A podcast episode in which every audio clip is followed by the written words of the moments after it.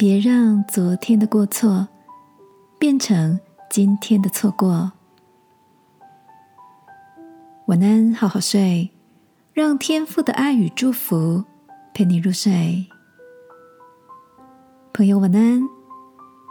今天的你跟谁碰面了吗？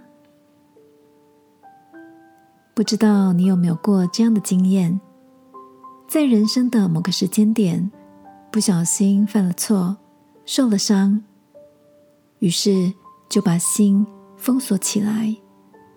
抱着那些已经发生的过错，迟缓了向前迈进的脚步，甚至停顿在原地，举足不前。上个周末，我参加了一位好友的婚礼，他在台上牵着新郎的手，微笑坦诚着，在前几段的感情里，曾经受过伤，也伤过人，但是。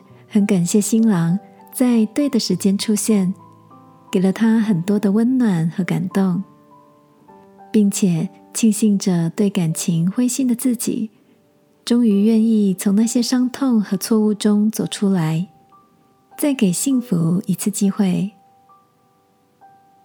听着好友感性的告白，我除了衷心为他高兴，也佩服着他能拥有放下过去。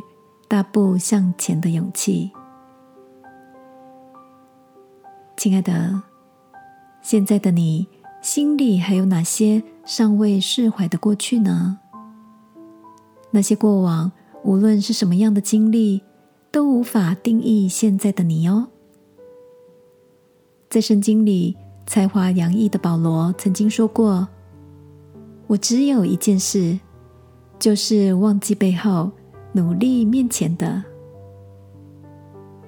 今晚让我陪你一起在祷告中放下那些阻碍我们继续向前走的回忆重担，重新开启人生中新的祝福与无限可能吧，